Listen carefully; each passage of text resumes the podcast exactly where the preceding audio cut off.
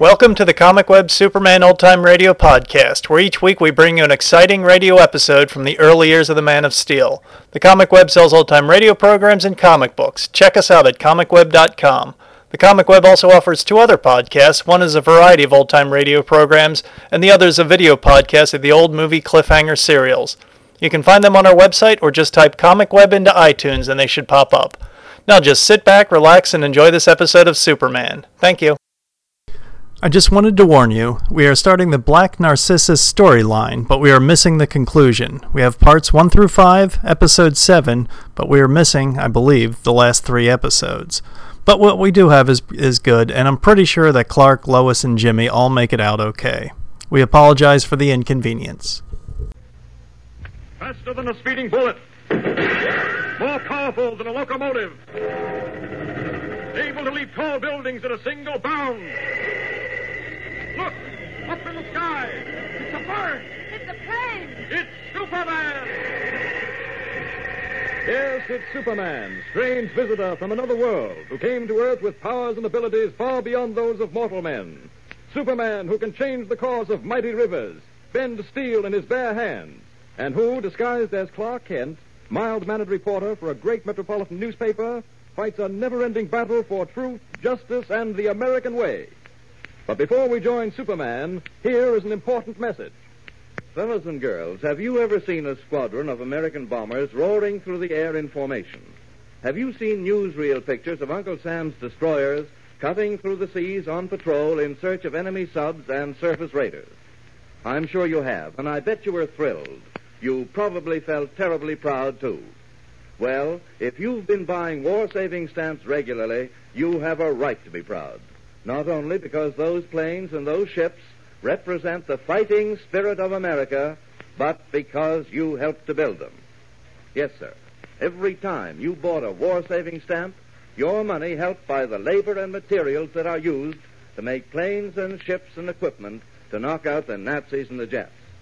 So next time you hear some boy or girl on your block say, Oh, shucks, what difference does it make if I buy one stamp or not? What difference can one dime make? You tell them that it does make a difference. It makes a big difference. Tell them, for instance, that five dimes will buy enough fuel oil to take an American destroyer one full mile closer to its objective, or that one dime will buy five 45 caliber bullets.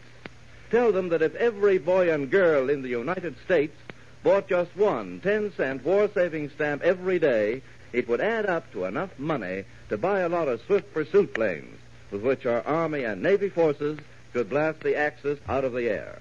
And while you're at it, you might remind them that this is one way that all you fellows and girls can help win this war. Now, after all, everybody can't join Uncle Sam's armed forces, but all of us can buy war saving stamps. So talk it over with Mother and Dad tonight. Tell them that you want to help Uncle Sam win this war by buying war saving stamps regularly, every day if possible and I'm sure that they'll be glad to cooperate. And now, the adventures of Superman. For some strange reason, a web of oriental mystery seems to be closing around Clark Kent, Lois Lane, and Jimmy Olsen, visitors to the city of Mecca in distant Arabia. To begin with, a knife was hurled at Kent as he and Jimmy were walking through a narrow street. Then Jimmy disappeared, and to cap the climax, a poisoned black narcissus was delivered to Kent's hotel room. In the meantime, Jimmy had called on the phone saying he was unable to tell Kent and Lois where he was, but warning them that they all must leave Mecca immediately. In the face of all this, Kent decided to seek the help of the ruling potentate of Mecca, Sheikh Hussein Mohammed, who had, the day before, requested Kent to journey into the Belgian Congo in search of his son, missing for 15 years. In the midst of Kent's and Lois's conversation with the Sheikh, the aged Arabian ruler suffered a heart attack. Dying, he told Kent that his brother, Ben Ali Mohammed, was the leader of the deadly cult of the Black Narcissus, that it was he or his murderers who had made the attempts on Kent's life and probably abducted Jimmy Olsen in order to keep Kent from finding the Sheik's missing son. As our story continues today, Lois has returned to the hotel, while Kent, in his true role of Superman, has gone in search of the Sheik's brother. He has just leaped to the rear balcony of a house near the Temple of Allah. Listen. There's a light in the room up this balcony. Four men are seated around a table. Great Scott, one of them is that messenger, Kada. The Arab who first summoned me to the Sheik's palace. So, he's in on this, too, eh? Well, there's only one thing to do. Break in, round them up, and locate Jimmy. The chances are they've got him in this house. Well, here goes. Don't move, any of you. I, I have seen such a one in the marketplace. He has the strength of ten men. You are quite right, Kada. You know my name? Yes, and I know a good deal more, too. Which one of you is Ben Ali Mohammed? It is I who bear that name. You are the brother of the Sheik? I, uh, What have you done with the young American boy, Jimmy Olsen? uh, of that I know not. You're lying. No. Where is the American boy? Answer me before I lose my temper. Power, Badan. Those knives won't do you any good. so You might just as well put them away. Someone's going to get hurt, and it won't be yours truly. You had better surrender, Effendi. Surrender to four Arab cutthroats with knives? Not on your life. Get it in. Here we go. There. That takes care of two of you. Now then, Ben Ali, where is he? Where is Jimmy Olsen? Effendi, I was plead ignorant, all powerful one. Please be merciful. Don't make me laugh. Neither of you knows what the word mercy means. You particularly, Ben Ali. I've heard all about you and the Black Narcissus cult. I know you've been waiting around for your brother the Sheik to die so you can inherit his title and his riches. Ah, He knows all. He is not human. You've got something there, but enough of this talk. Now lead me to where the American boy is hidden We at do once. not know. By the prophet, we do not know. I've heard enough of your lies. This is the truth. Taylor speaks the truth. Of this crime, we are not guilty. You mean you haven't seen the boy? I, uh, You didn't carry him away from in front of that house where the knife was thrown? no, no. This we did not do, Effendi. Strangely enough, I'm inclined to believe you. But I'm going to search this house just to make sure. Now, don't either of you move from this room if you value your lives. We will do as you say, Effendi. Where does that door lead? To the stairway going to the ground floor. All right. Remember, don't move. No, no, no. Now is our chance, Ben Ali. We can escape him. Yeah, Matt Tater. Where can we go? What matter where we go? To escape him is enough. Come, we will climb over the balcony. No. I do not think it is wise. If he is all powerful, he will find us. And I shudder to think of what will happen. Look on the floor. Abu and Takan do not move a muscle.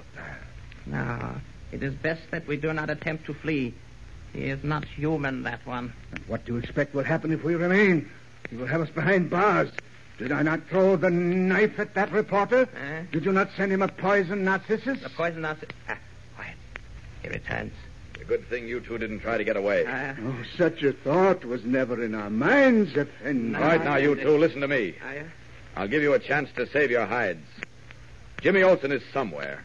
He vanished late this afternoon. Now, I want you to find him and return him to Clark Kent at the Oriental Hotel. Oh, there are many boys in Mecca, Effendi. How would we know this one? He's about five feet tall, has blond hair, freckles, and bluish gray eyes. His name is Olsen.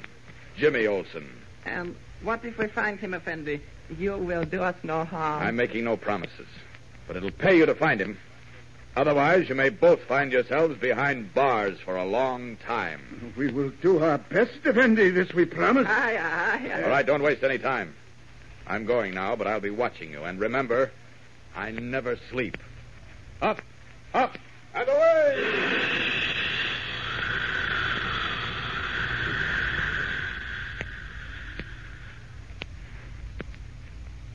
Frankly, Clark, I don't quite understand why you let them out of your sight. Certainly, if they belong to the cult of the Black Narcissus, they're unscrupulous murderers. Right now, they're scared to death. Oh, you mean you frightened them? Well, yes, of course. Well, well, that is, I mean. Uh, don't bother explaining. I'm sure they got down on their knees and begged for mercy the moment that you stepped into the room. Well, as a matter of fact, that... oh, what's the use? You never think I can do anything, but one of these days I'm going to become. Become what? Oh, never mind. All right, let's forget it. In the meantime, it's dark and Jimmy isn't back. I'm going to call the police. Now, don't do that, Lois. It'll just complicate matters. I'm sorry, I've waited too long as it is. Wait a minute, Lois. Wait a minute. Someone's at the door. How do you know? Never mind how I know. Shh. Clark, look. A note being pushed under the door. Don't move. I'll get whoever it is. Clark, he's running down the hall. I'll get him. Ow. Clark, who is it? You would be surprised. Ow. You hit me like a ton of bricks. Yes, I'll hit you with more than a ton of bricks before I'm through. Oh. All right, come on, young man, into the room. Who is it, Clark? Good heavens, it's Jimmy. Yes, Jimmy. Close the door.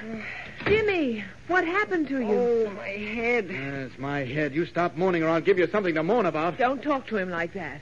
Heaven alone knows what he's been through. Surprised at you, Lois. Don't you realize he's responsible for all this? That nobody kidnapped him. He he made those mysterious telephone calls and tried to slip that note under the door just to make us believe he was in great danger.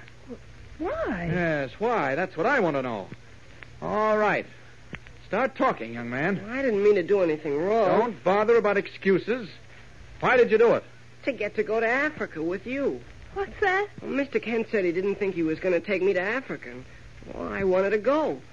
So I figured the best way was to make it look like we all had to get out of Mecca in a hurry. Ah. Now, did you ever hear of anything like that in all your life? Jimmy, you don't mean it. I guess it was silly. But I wanted to go to Africa. You wanted to go to Africa, and so you worried Lois and myself for three hours because of that. Aren't you ashamed? Guess I am. A little. Oh, only a little, eh? Well, maybe a lot. I'm really surprised at you, Jimmy. I thought you had more sense than that. Were you the one who left the black narcissus at the door? Black narcissus?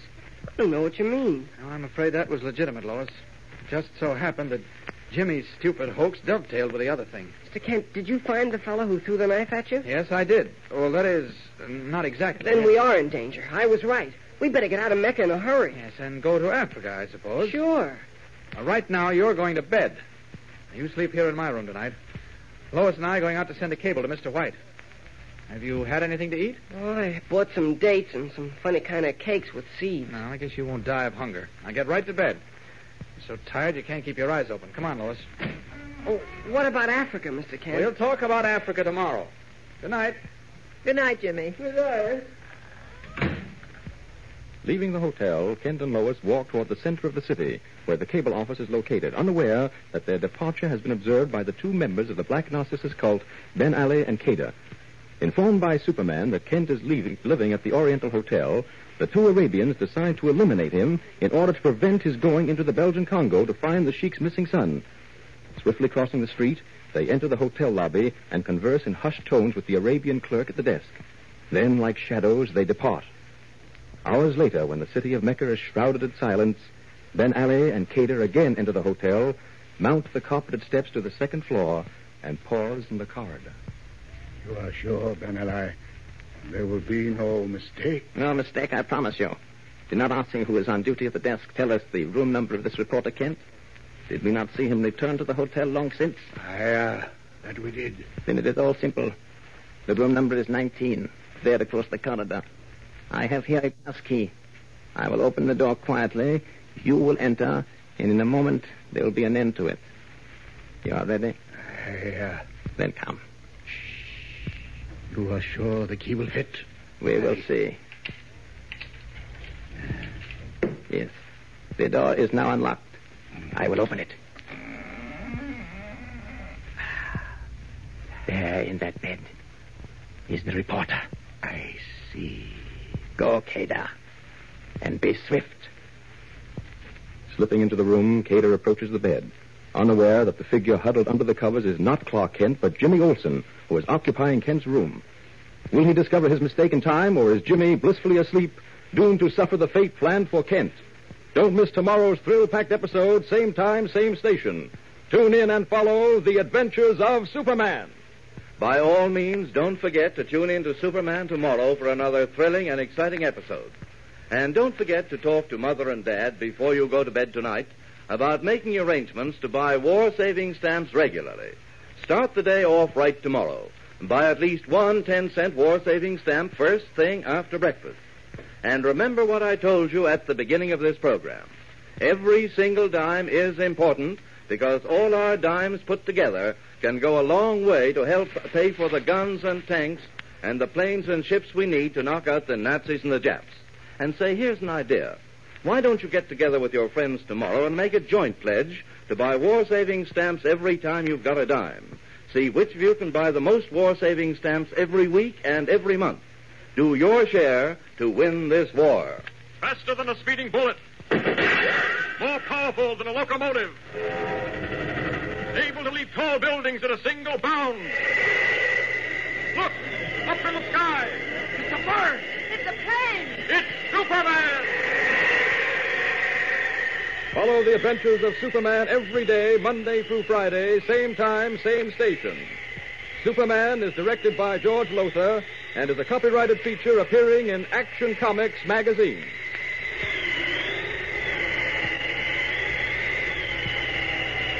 This is Mutual.